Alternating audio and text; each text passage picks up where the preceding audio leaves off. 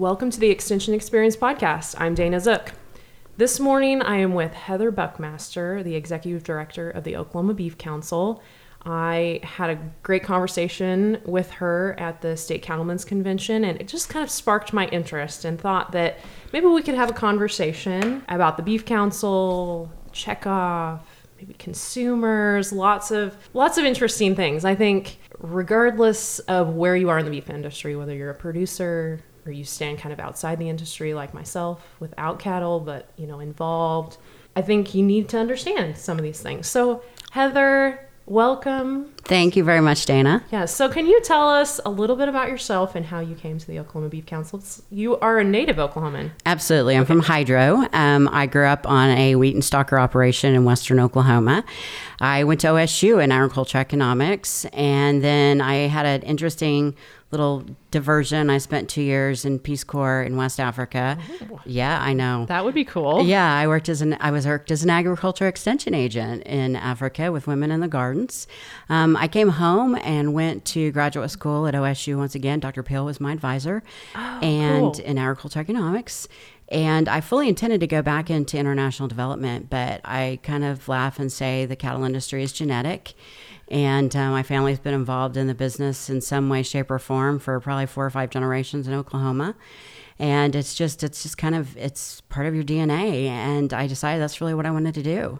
So I actually went to, after graduate school, threw my stuff in a car, went to Denver and as people do as, after as they get out of the graduate school. school. yeah, so I'm like, let's drive to Denver. Yeah, yeah and um, and it sounds very dramatic because I didn't have a job, but I actually moved in with my grandfather, and um, found a job and found work with the Colorado Beef Council as their director of marketing, and I loved it because I was working for cattle producers, but at the same time, the job was very diverse. So I kind of laughed. I said I could be meeting one day with the vice president of sales for a major food service company, and the next day I could be at a livestock market. Mm-hmm. So it was just, I love the diversity of the job and how much I learned during that time period. And then when the job came open at the Oklahoma Beef Council, it was a wonderful opportunity to move home, to work as the executive director. And uh, my family likes the fact I'm an hour away as opposed to, mm-hmm. you know, plane ride away. 10 hours. 10 hours, yeah, yeah 10 mm-hmm. hours away. Mm-hmm. So, um, yeah, so I've been there since 2005 and it's just, it's been a, a wonderful um, career and I love working for cattle producers. Yeah, I would, I would agree with you there. That's yeah. pretty, it's a pretty the awesome, best people in the world to work yes, for. Yes, absolutely. So let's talk about the origin story of the Beef Council, where from when it came to be. Um, actually, the first Beef Council started in like 1954 and 55. Okay. Yeah. so um, a, long lot time of, ago. Yeah. Well, you could actually say the first checkoff started in 1922, which oh. was a oh. five cents a carload back then. Oh. Yeah. Five we, cents. Five cents a carload. Um, yeah, and it was a carload when they had carloads mm-hmm. um, on the trains. And uh, so, but the first beef councils were formed in 1954 and 55. Okay. I should be able to give you the list, but there were four of them Montana, California, I think Alabama, and there's one other state that was in there. Um, they formed in 54 and 55. And it's really cattle producers that said, hey, we want to have a voice in our future.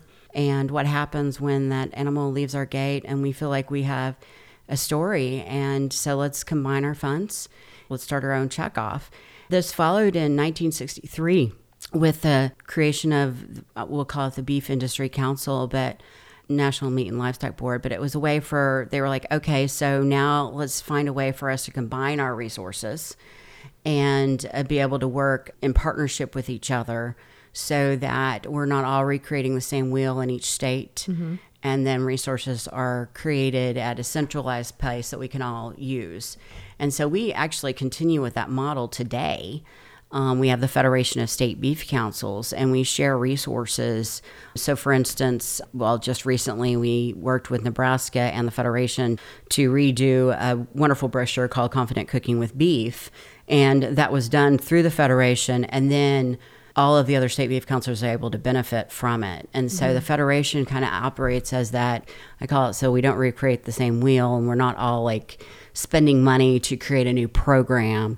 Um, the programs are created at a national level and then we all pull from it. So, a good mm-hmm. example for us right now is nutrition is probably one of the strongest areas from a cooperation standpoint. We have our dietetic seminar our seminar program, nutrition seminar program, where we have a list of speakers that we can all pull from Oklahoma Academy of Nutrition and Dietetics. Mm-hmm. And so we're able to pull from it. New York Beef Council is able to pull mm-hmm. from it. Mm-hmm. California Beef Council.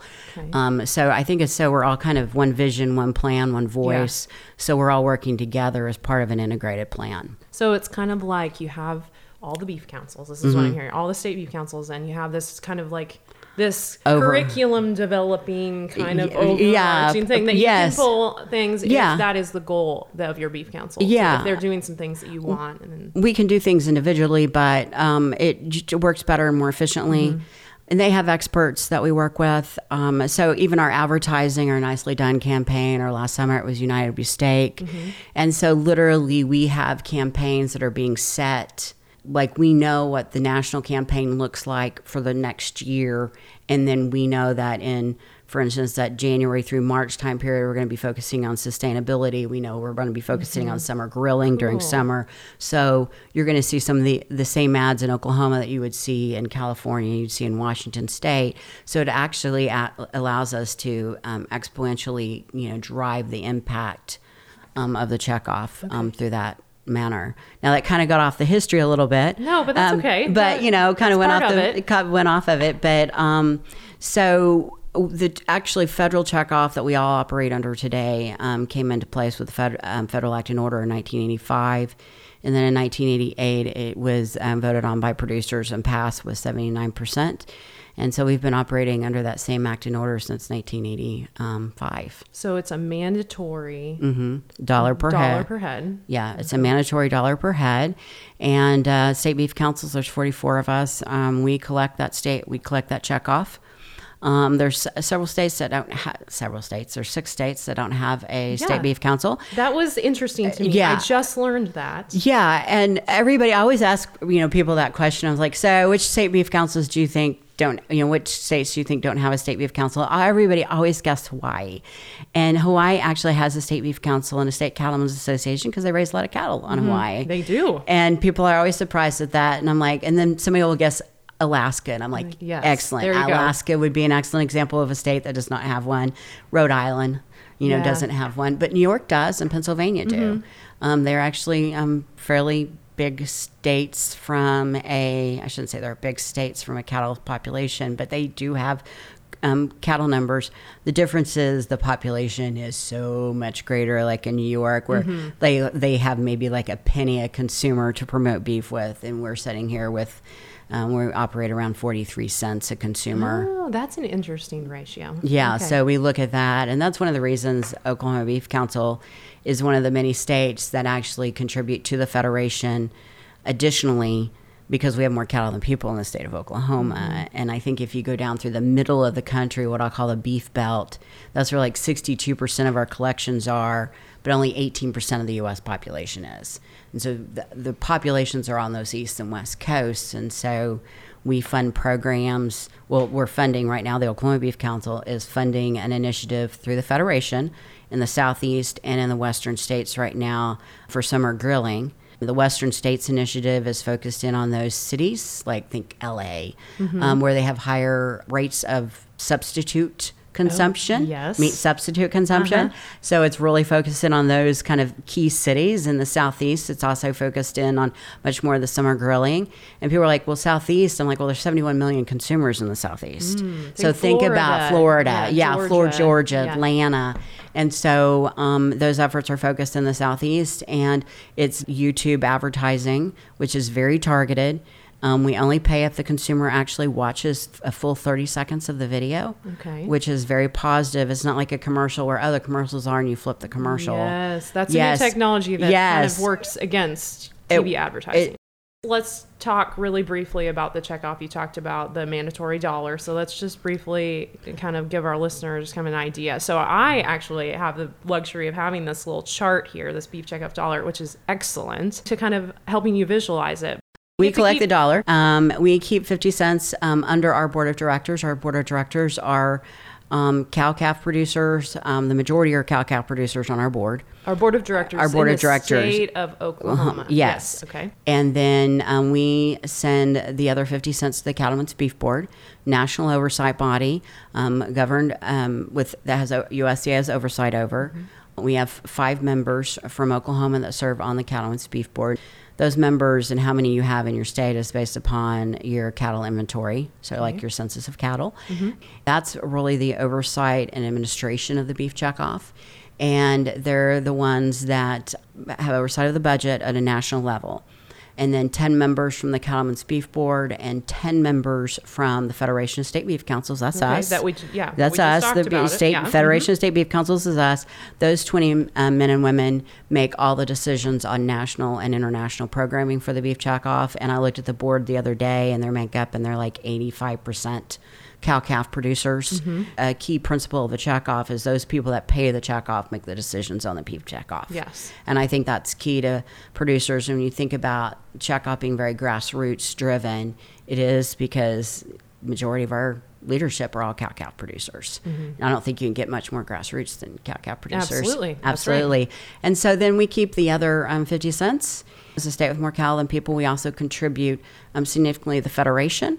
And our board has the ability to make the, that. Our board makes that decision on how Mm-hmm. much they're going to send to the federation um, for national programs. And then we also invest in the U.S. Meat Export Federation. The U.S. Meat Export Federation is responsible for promoting beef in 80 countries around the world. And we fund very specific programs in Japan and South Korea, education programs in China for U.S. beef, and actually um, education programs in Africa um, for U.S. beef. The remaining of those dollars are invested in promotion, research, and education programs in Oklahoma.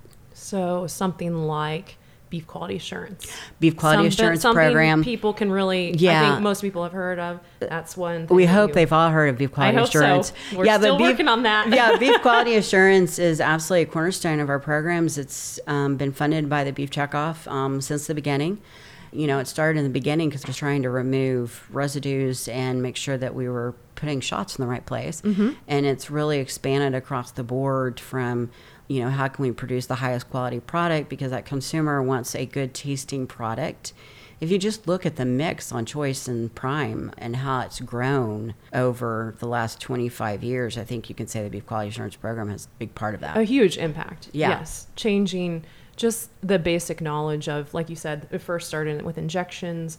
Now we're talking to kids about beef. the Cattlemen's Care Program that we've started in Oklahoma because we want beef quality assurance and the certification to just be something that's just automatic for them. They don't even think about it. Yeah. They get their BQA certification, it's just part of it. Mhm. And so that's a program that they have to get every three years. It's a Mm-hmm. renewal type thing, but you know, strongly pushed by Oklahoma Cooperative Extension. And Absolutely, you know, we- that's kind of a program Extension is do- key to Yeah. extension is key to the program. Getting that done. And uh, we couldn't do it without extension in Oklahoma. Yeah, so that's one program here in the state. Like you said, grassroots. What it's we do here. it's very grassroots. We do a lot of promotional work here in Oklahoma. We do actually. I can just say like this week um, we have a virtual booth. Um, at the Explore Summit, which is physicians, nurses, PAs, it's kind of an overarching medical conference. Unfortunately, they had to move it to virtual. Um, so I this last this week I was helping, or last week I should say, I was working to set up our virtual booth. Oh, so we're able to, yeah, it's a virtual booth, and so we're providing um, all our handouts that we have. Um, we have a webinar coming up with Kansas and Texas beef councils that focuses in on the early years, which is one of our new pushes because for the first time, dietary guidelines say that you know you should start babies on beef. Proteins like beef, solid Okay. foods, solid foods like beef. Okay. is beef is an excellent example of those kind of solid foods, and so we have a webinar that we're going to be doing for health professionals. So that would be something we put in the virtual booth Mm-hmm. and made sure that they saw that this was an opportunity for them to get continuing education credits for dietitians, but it work you know we're working to get the word out for physicians and consumers across the board. Yeah, so it's for consumers where they hear, where they get their information. They get it from their doctors, they get it from TV or or uh, the internet, and so you're pushing those things out in those specific areas. And so it may not be the traditional beef it's what's for dinner commercial on tv so we're not doing you're not we're not doing that you're not we, doing that we, it's a we. Well, we we still do. Like we'll still have like we have a ten month campaign going on right now. Mm-hmm. Um, it started in November. It'll end in September, and it will include our nicely done beef and I call them our inspirational beef recipes um, type videos that show beef and all the wonderful flavor profiles and everything. It's just I call them inspiring. We want pe- people to think about the taste of beef. Um, but in Oklahoma, we also have produced um, a series of different videos, um, a whiteboard explainer videos, which are really great for technical type subjects. We've produced a series for sustainability, and then we've produced a series for the early years. Um, the early years campaign is focused on helping parents of infants and toddlers and letting them know that the dietary guidelines and the American Academy of Pediatrics support feeding solid foods like beef starting around six months of age, of course, under doc- a doctor's um, supervision, but starting at six months of age. So that campaign, just in one month, we had 175,000 video views in Oklahoma, and that's where we kind of get that, you know, that 65 year old rancher says, "I've never seen it," and I'm like, "Well, you're not a." parent of an infant and Yeah. toddler and that's what we're targeting Uh-huh. um, with this particular campaign. And then we have the sustainability videos. We have a series of them. And honestly, last October, we just, I thought, let's just try it. Mm-hmm. Let's see what happens.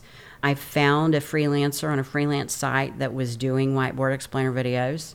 Um, he was actually in Colorado, and it was going to cost us 750 du- bucks to do in a minute and 30 seconds. Okay. And I said, well, let's just try it. If it Yeah. works, great. If it doesn't, we're out $750. okay So we tried it and it worked. And I remember talking to Dr. Sarah Place, and she said, So, Heather, you should do a series with this. I'm like, Yeah, I need to get to that. We're a very small office. So then Washington State called and said, We'd really like to look into how these are done. And I said, Would you like to collaborate?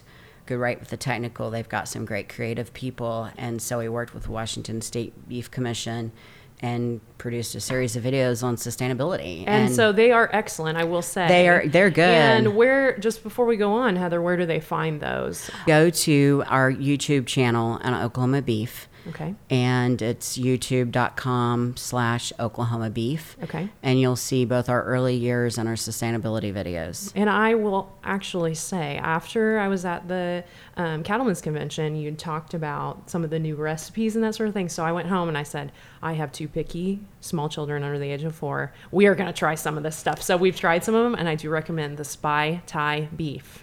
They So- liked it. Yes, That's yes, awesome. recommend. Yes, so just you know, um, letting you know that those work, and the beef cinnamon rolls were quite interesting. They're not cinnamon, but they were quite interesting. The They beef. I call them savory rolls. yeah, something like that. Did you mix the cream cheese Yes, and mix the, the cream cheese and the jalapeno jelly. and did you like them? Yeah, I liked them. They was a mixed reviews in my house, but we'll have them again. Well, I just think they're really cool and funky. I think it's just, it's almost kind of like that trick. It tricks your mind because it's like Mm-hmm. when you think you're drinking like iced tea and you get a Diet Coke and you're going, what is this? What Something's is wrong. this? Yeah. And I think that's what you look at it. They look like really pretty cinnamon rolls. And then you're like going, In a different "Wait form, In a different form. So, yeah, um, I just think they're really, I think they're really pretty Yeah. when they're done. Yeah, so just- they taste really good. Yeah, just a push to the overall, you know, beef, Beef for council. breakfast. You know, beef council has good recipes. They've got the videos there, and just have some new, unique stuff. And so I wanted to point that out.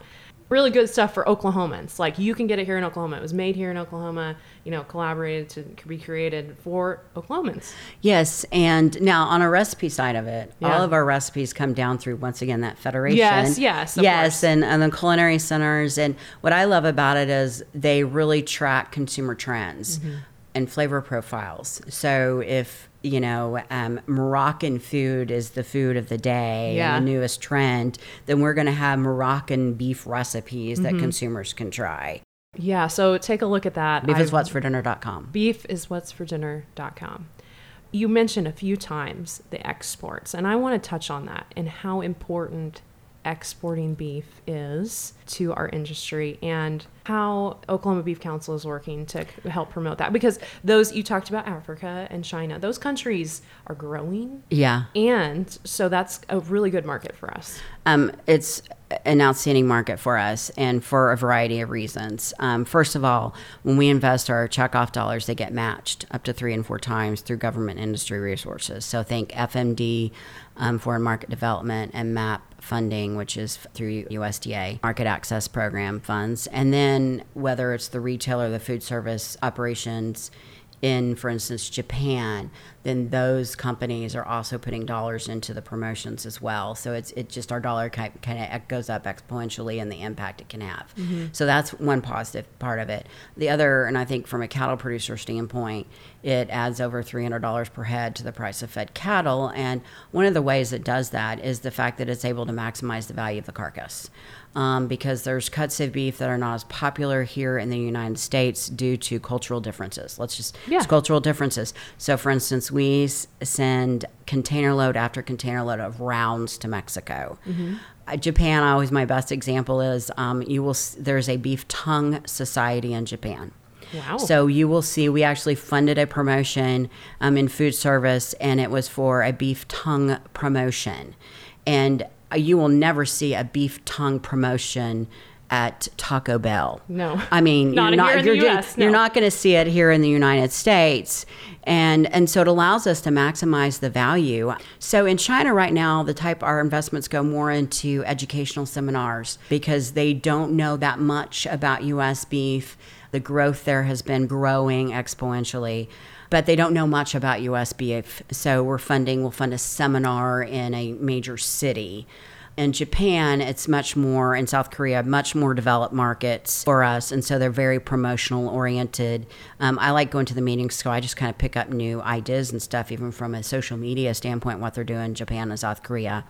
Then Africa is a unique um, spot. I remember when they first talked about their first forays and and going into West Africa because I used to live there and it was really hard for me to like grasp it. So I actually had a chance to go to Ghana. Cool. Um, for a seminar, educational seminar. Mm-hmm. Um, it was humbling because Africa is growing so much. It's 1.7 billion consumers um, in sub-Saharan Africa. If just one percent can afford our product, that's a lot of people. But then if you include the fact that our variety meats are going in there, you know, Egypt's always been a leading destination, but now Uganda and South Africa are becoming leading destinations for U.S. variety meats. And so those variety meats, if they were to sell here in the U.S. market, would sell greatly discounted in the US market, but we can capture greater money. So I kind of like to think of that international consumers outbidding the US consumer for mm-hmm. beef tongue, beef liver, and isn't that great? Isn't it great? Isn't it great? I've not ever had liver, Heather. You haven't had, I haven't either. Oh, you haven't? No, I haven't. Okay. My um I remember my dad always ordering liver and onions like if we go to a yeah. restaurant and be like, oh, "I'm going to have liver and onions." I'm like, "Oh." It smells from what I've heard, smell the smell is very unique. I remember uh, heart and that sort of thing. People, you know, older. I have had heart. Okay, but that was in Africa. Okay, I didn't know it was heart at the time. Oh, okay. I was just like I remember like biting into it and going, and it was tender, but it had a really interesting texture, and I was just going. What is this? I don't know how it's spongy. I don't know how yeah. to explain it. And they're like, "Well, it's beef heart, Heather." And I'm like, "Oh, okay." And it makes no sense. Don't think anything about mountain oysters, but beef heart was like, I don't know if I can do this. This is just it's, it's just, just a, a, mental thing, different right? Different experience, yeah. like you said, cultural differences, and so that's very important for people to know to understand. I mean, we just aren't going to eat some of those things here, and so we want somebody else to. I mean, as a I grew up on a you know beef operation. I want that entire carcass to be used. I don't want it to and I want to sell it at a higher price. Yes. And so that's what I always think about. There are 3.2 billion middle class consumers around the world. Mm-hmm. Compared to the U.S. population of 330 million, entire population of the U.S., mm-hmm those 3.2 billion consumers represent a lot to us and the cultural differences represent a lot. And so that's why the export market is so important. I mean three i want a chance to have to target 3.2 billion middle class consumers. Yes. Well heather thank you so much for coming on. I know we're going to come back in a few weeks and talk about maybe some demand consumer preferences here in oklahoma but i appreciate this summary We could talk for, I think, a couple hours, but we better wrap it up. Till the cows come home. Yes, till the cows come home. That should be a new tagline. But anyway, thank you, Heather, so much. Thank you, Dana. We Yeah. appreciate it. Well, if you want some more information, visit the Beef Council's website. If you have any more questions about, um, say, beef quality assurance training, contact your local county extension office. They will have some more information on this. Hope you have a great week, and we'll catch you next time.